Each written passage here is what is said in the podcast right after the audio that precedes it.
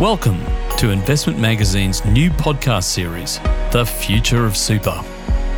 These podcasts are an in depth series of conversations with key decision makers, leaders, and industry stakeholders at a time when the system is being challenged over its very purpose, as well as its efficiency and its ability to deliver.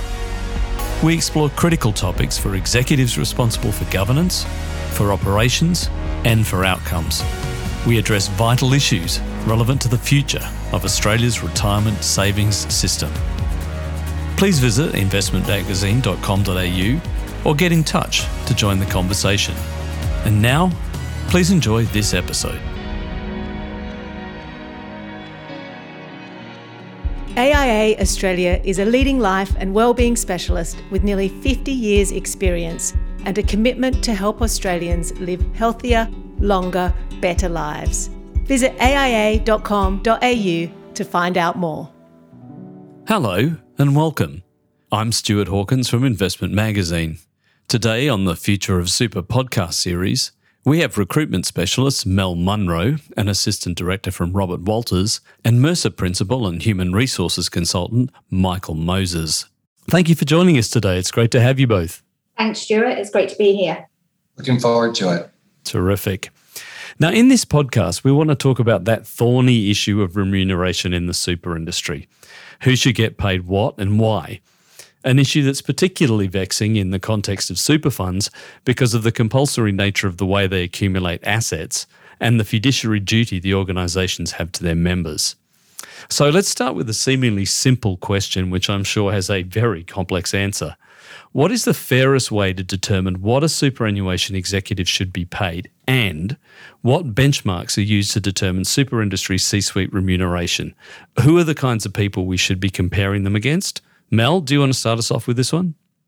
Yeah, absolutely. Um, look, it's traditional methods are always going to have their um, part to play when actually sourcing candidates and benchmarking salaries. And I think through that peer comparisons, performance of the fund as well, and the size of the fund needs to come into it, um, and having a look at what the average salaries are across the the other funds. Um, I think it's very hard with um, it's very hard to compare apples with apples. You've got a lot of the bigger funds that are ahead and more have a more complex offering. So you really also need to look at the content of a role as well as job title. Michael, what's your take on this?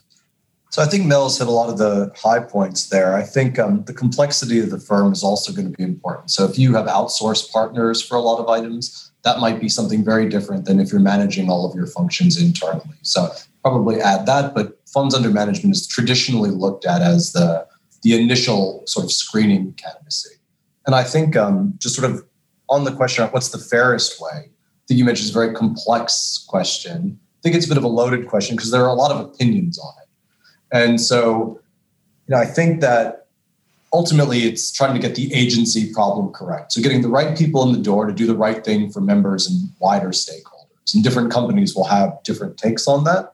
Um, some will say, just come in, we'll give you a fair salary. And that that's enough for us. We'll bring you in, we'll pay you, you know, according to your peers, however we define them. Whereas other companies or other firms will indicate that they want to look at broader items such as fund performance, like Mel was just saying, while also ticking all the governance boxes. So there are different opinions on what the right way to do it is, but I think that there are some basic standards that have been outlined. Sure. Just following on from that question, who do you think their peers are then? If we're comparing people in these kind of funds with their peers, who are their peers? Who are we looking at outside of the super industry? The, outside the super industry, I mean, the financial services sector in a wider sense is going to be naturally the first place that most organizations will look. Um, and for example, that can be either mutuals, mutual banks, insurance companies. Those are going to have a very member first focus. And so I'd suggest that those would be an initial you know, area to begin looking. Um, but it can span across to banking, to any other financial services um, roles as an initial point. And that's probably again we're talking about the the executive roles here. I would say as you move out to the support functions, you can probably go even broader. I understand. Now, I'm going to make a shameless plug alert here, but um, in our recent salary survey in Investment Magazine, one of the main conclusions was that executive pay for CEOs had remained static through the survey period, while the pay for CIOs had increased by 16% on average. Um, do you have any thoughts on why? Um, I know, Michael, that you have commented on this in the past, but let's start with Mel and then we'll, uh, we'll jump to you. Yeah, I think there's been a couple of different factors actually. I think, um, as much as we're all a little COVID fatigued to talk about it, but I do think from a CEO um, salary perspective, COVID has paid uh, played quite a part in that. If you look at it, a lot of CEOs have either taken a pay cut during the pandemic or they've not actually had their sort of annual salary increase. Whereas when you look at a CIO, the actual um, role has been much more in demand. So a lot of funds are obviously looking at in-housing of their investment functions and have not necessarily had that skill set already internally. If you look then as well at the external investment managers, their salaries are naturally higher than a member or profit for member um, funds. So what they needed to do is increase that salary level to match it to attract and retain the best possible talent in the market. Michael, your thoughts? I think that that's a key driver. The talent market for these types of roles is fairly tight locally. Um, but additionally, I mean, some of these roles will also be paid based on fund performance and share market and other uh, investments have been performing quite well. Interest rates will play into that. You'll also have you know very frothy stock markets. So I'd suggest that in addition to the fact that the labor market is very tight on the front end, which will probably put material upside pressure on salaries, you may also see someone, for those who are paying incentives, probably pretty good performance as well on that, paying out you know above average payments. Now, the big one of the biggest leaps in salaries in the survey period was among um, female executives. Now, why do you think that was? Are we finally seeing the fruits of a positive program to put more women in executive positions paying off, or is there something else at play here? Mel? No, I definitely think it is um, really we're seeing the fruits of the labour. There's been a lot of work around gender diversity. There's been a lot of consciousness of how we actually get more of a gender balance in the workplace, um, especially across um, executive teams as well. And I know a lot of funds that I deal with have wanted to ensure that they've got the right balance of uh, males versus females. Now, with again, with that in turn, bringing more females into those executive roles, you're naturally going to see an increase in in salaries or what will look like as an increase in salaries because they're perhaps not actually being within those roles or as prevalent in those roles um, over recent times. At AIA, our dream is to champion Australia to be the healthiest and best protected nation in the world. To achieve this, we are continuously innovating to develop and deliver customer led life, health, and well-being propositions that help people live healthier, longer, better lives. To find out more, visit aia.com.au. Now, looking at the issue of internalisation, I know we, we touched on that earlier. A lot of funds are internalising and they have to pay for that talent so that they have more control over the investment outcomes. Now, how does that relate to remuneration and how much they have to pay for them? And should funds be looking for superstar investors? I think that if you ask anyone in the let's say the financial services or investments profession even though it says you know investment performance is past performance is not necessarily indicative of future performance I work with a lot of clients who will say, even though it says it on the front page, nobody pays attention to that.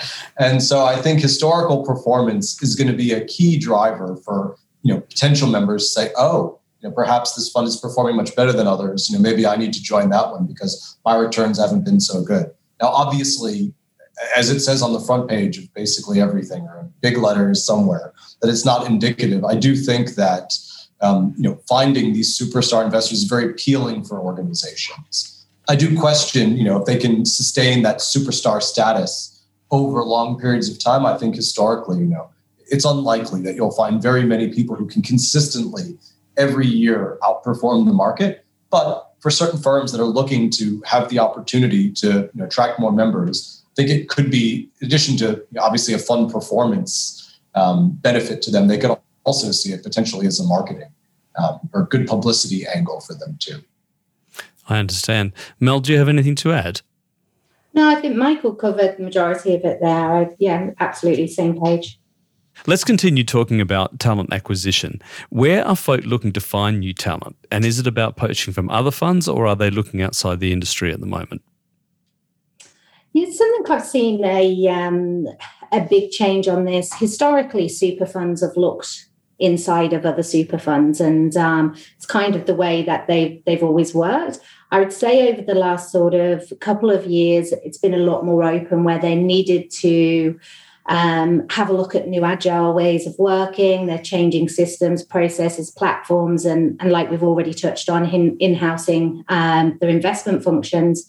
So they've naturally had to look out the others outside of the other super funds because they've necessarily not got that talent internally anyway. Um, where they have been looking is um, other financial services organisations, um, the big banks. I know the big four super super funds have um, it's been a real attraction for them. Somebody's actually worked for one of the big four, and especially because they've been through some of the change elements that the super funds have been trying to to, to make as well. Michael, anything to add? I think the demands are again very similar to what Mel was saying across these other financial services roles, and I think that governance is becoming you know, absolutely critical item. I mean, the Royal Commission took place a few years ago. And with the COVID sort of year we just survived through seems like a century ago. But I feel that everything that was found there is still relevant. And so you're going to be needing people who are able to lead very complex organizations with very you know, important duties to their members. And that doesn't exist just in superannuation. And so I think that in addition to the technical skills that'll be required, the mindset, of individuals, they really do need to be member first is you know absolutely critical. Um, I mentioned before, you know, individuals who work for mutuals, um, for example, and I might do a shameless plug for Mercer, where Tim Barber recently joined Mercer Super, coming from Australian Unity, and that was a mutual, and that member first mentality, I think, is absolutely critical. And you don't have that just in super, though. I think that you know, ideally you would find it everywhere in the super sector. I was going to ask, how do you attract uh, talent? Because because of the confines that, of what's expected for super funds, they can be seen as quasi civil servants in a way. So how do you how do you approach someone when you when you want to recruit them to uh, to a role in a super fund? Is there any any different way than you would otherwise?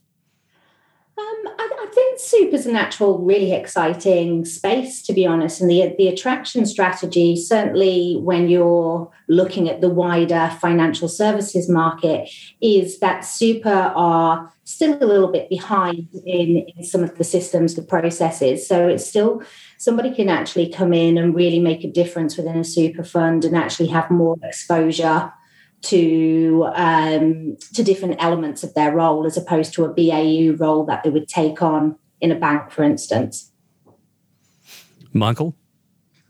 Yeah, I mean, I think I would echo that as well. I think that in many cases, you know, some of these are some of the most attractive employers in the country, but looking to maybe some that may be lesser known, I think that there's material grounds to improve the lives of thousands of people. And these firms talk about their purpose and their mission. And if you can find somebody aligned with that, there is more than enough opportunity to achieve this mission and to really positively impact people.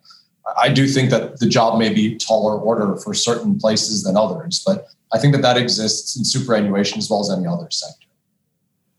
Having said that, what kind of talent do you think is needed to navigate the, the new super landscape? Where do you find the kind of people who can navigate the demands of fiduciary duty with ESG concerns and long term investment planning? It's a, it's quite a it's quite a, a, a complex mix. Yeah, certainly, and I think I think the search needs to be far and wide. Um, I don't think there's an easy answer to, to that question necessarily, Stewart, because I know when I'm undertaking a um, a, a recruitment process for for a senior position, I will need to really widen the scope.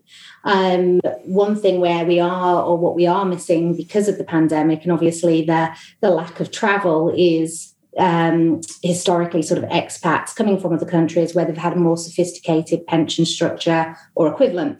Um, so I think taking that out of the market um, at the moment is what we really are having to do is actually look at um, yeah a wide variety. There's no one hat fits all on on this. Michael, do you think that the COVID issue has constrained your search for talent in this in this area?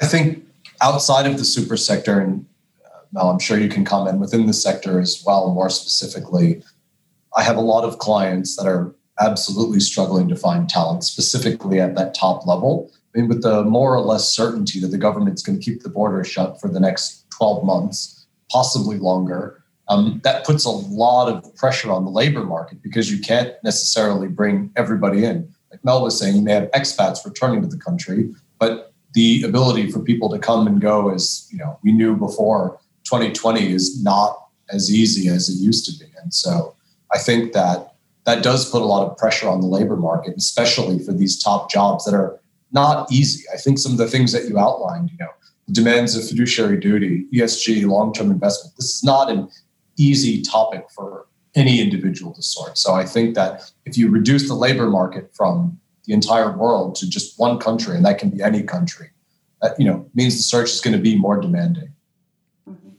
I understand.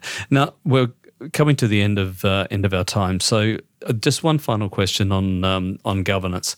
Now, across the board, funds are looking to increase the weighting of non financial measures in advance of APRA's new prudential standard, which focuses on remuneration and is currently in draft form. The new standard is expected to ensure funds build factors such as member well-being and member retention into incentive schemes in the future. Do you feel that governance standards on remuneration do have to progress in super? What are your thoughts and what are your thoughts on how this will play out with APRA? Michael? I think initially it's probably worth stating that not every single super fund is using variable pay. That's probably an initial place to begin, which means that the only organizations that are going to be impacted from this, you know, weightings and measures requirements that are going to be put in by APRA only applies to a select few. When it comes to how remuneration should be managed, do we think that governance should be, you know, progress? I think in all organizations, they need to look deeply at themselves and decide if they're going to achieve their mission, if they're going to be looking at members, but also wider stakeholders. Does something need to change here? And I would argue that almost every company in the world probably could do for that. I think superannuation has a pretty unique place to play in this because they're investing in the future. And so where that money goes, will have a very material impact, not just on members, but wider stakeholders. So I think in all contexts, the answer is yes. And I think in superannuation sector, which has such a large holding of shares in the Australian market, but also now overseas increasingly, I think that there's a lot that should be looked at. And yeah, I think that there is some progress that needs to be made. Mel, do you have any final comments on this question? No, not necessarily. I, th- I think definitely progress always needs to be made. The only thing I would say is with superannuation is one of the challenges we're going to have with that is REM is always a little bit further behind in a super fund than what it is in a commercial or a, a, large financial services. And I do think by restricting this is going to make it even harder. We've already sort of touched on um, how difficult it is to attract talent in the current market. And I think um, it could impose another challenge on top of that. Terrific. Thank you very much indeed for your time this afternoon. It's much appreciated. Is there any final thoughts that either of you have that you would like to uh, articulate before we finish? No, nothing for myself. Okay, no problem. Michael? I think that just moving forward as the regulatory environment changes when it comes to respect to uh, variable pay and pay in the sector, I think super actually has a bigger opportunity than it realizes. It may cost a little bit more on the base salary side, but because there will be these material deferrals of pay across the financial services sector here in Australia, I think that the model that's played out in super may actually be an advantage where historically it's been focused on that salary component if they can get that number right, which probably means it has to go up. But I think that model actually can sustain and make the industry competitive from a pay perspective. So think that there's some opportunity that maybe some people haven't thought of yet. Thank you very much, and thank you both again for your insights.